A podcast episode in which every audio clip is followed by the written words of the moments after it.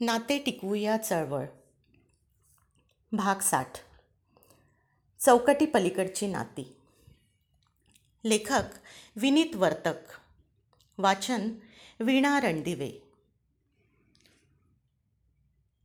अनेकदा आपण आयुष्यात अशा लोकांना भेटतो की जिथे अशा लोकांना आपण समाजाने आखलेल्या चौकटीत बसवू शकत नाही. एखाद्या प्रवासातलं नातं असो व फेसबुकवरून लाईकने सुरू होणारं नातं असो?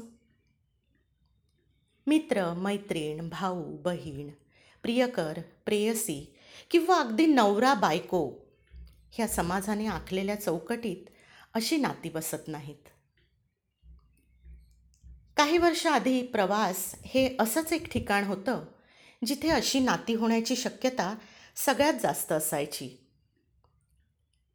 पण माहिती तंत्रज्ञानाच्या काळात फेसबुक आणि व्हॉट्सअपमुळे चौकटी बाहेरची नाती जास्त होऊ लागली. काही तासांचं एकत्र येणं असो व प्रत्यक्ष बघण्यापलीकडे शहर राज्य देश यांच्या सीमा धुसर करत इंटरनेटच्या पडद्यातून एकत्र आलेले ते क्षण असो. आपल्या आयुष्यात ह्या नात्यांना नकळत खूप महत्त्व असते. असं काय असतं की जे आपल्याला प्रत्यक्ष आपल्या अवतीभवती असणाऱ्या माणसांकडून मिळत नाही? पण अशी धुसर नाती ते आपल्याला एका भेटीत किंवा किंवा न भेटताही खूप काही देऊन जातात. काही वेळा ते टिकतात बहरतात आणि कोमेजतात पण. अनेक वेळा आयुष्यभर साथ देतात तशीच मुक्त आणि अपरिचित राहून. तर कधी फुलपाखरासारखी उडून जातात हातावर रंग ठेवून. अनेकदा यांना बसवण्यासाठी चौकट मिळत नाही. कारण आपण ती व्यक्तच करू शकत नाही. कधी कोणी आपल्याला विचारलं की नक्की काय वाटते तर आपण सांगू पण शकत नाही. म्हणूनच चौकटीत अशा नात्यांना बसवणं एकतर त्यांचा आत्मा हिरावून घेतं किंवा तोडून तरी टाकतं. मैत्र आणि प्रेम यात बरंच अंतर आहे. मैत्रीच्या पलीकडे आणि प्रेमाच्या अलीकडे भावना असू शकतात. आपल्याला वाटणारं प्रेम आपुलकी जिव्हाळा एकतर्फी पण असू शकतो. तो अव्यक्तही असू शकतो. त्याला कारणे अनेक असतील. समाजाचा धाक असेल. दुसऱ्या नात्यातील कमिटमेंट असेल किंवा व्यक्त केल्यावर होणारे परिणाम असतील. पण ओढून ताणून ती ह्या नाहीतर त्या चौकटीत बसवताना दमछाक तर होतेच पण त्या नात्यांचा आत्मा नक्कीच हरवतो. नातं जर तितकंच मजबूत असेल तर भावना पोचायला शब्दांची गरज नसते.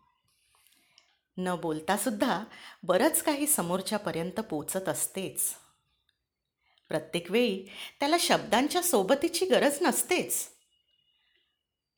म्हणून चौकटीच्या पलीकडेच ही नाती जास्त खुलतात. किंबहुना चौकटीचा पिंजरा बाजूला केला तर त्यातून मिळणारं स्वातंत्र्य हाच तर खरा त्यांचा जीव असतो.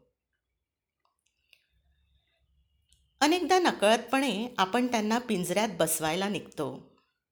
घाबरतो की अरे नक्की हे स्वातंत्र्य आपल्याला कुठवर घेऊन जाणार?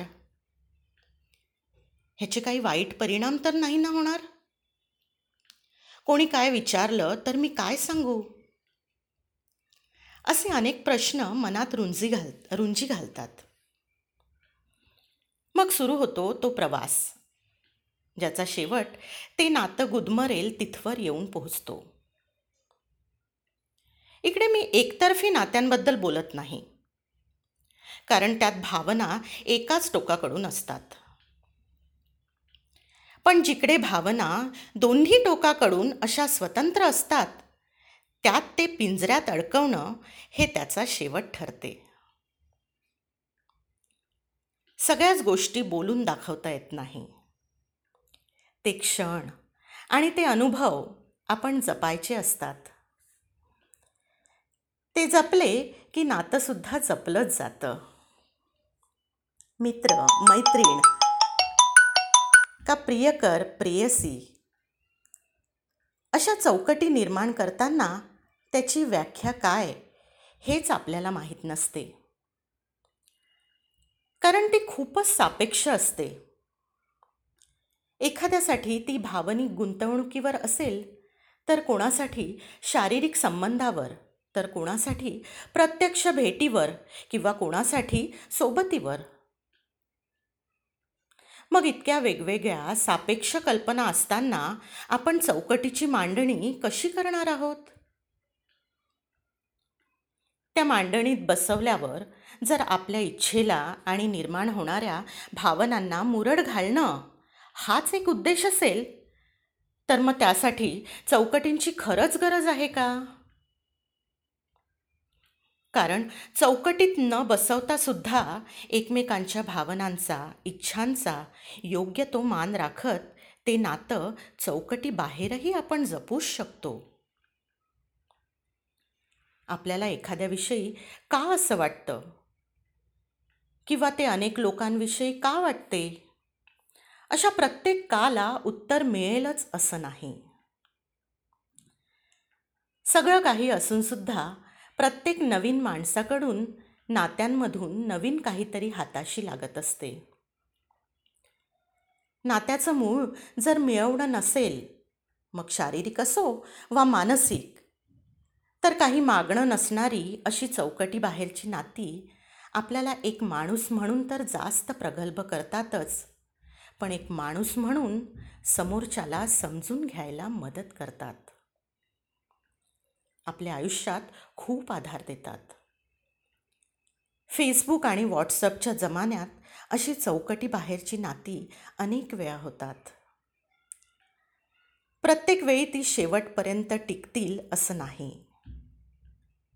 पण अनुभवलेले ते क्षण भावना ह्यांना चौकटीत बसवण्याची घाई नाही केली तर त्या चौकटी बाहेरच्या नात्याचं आयुष्य वाढेल ह्यात शंका नाही.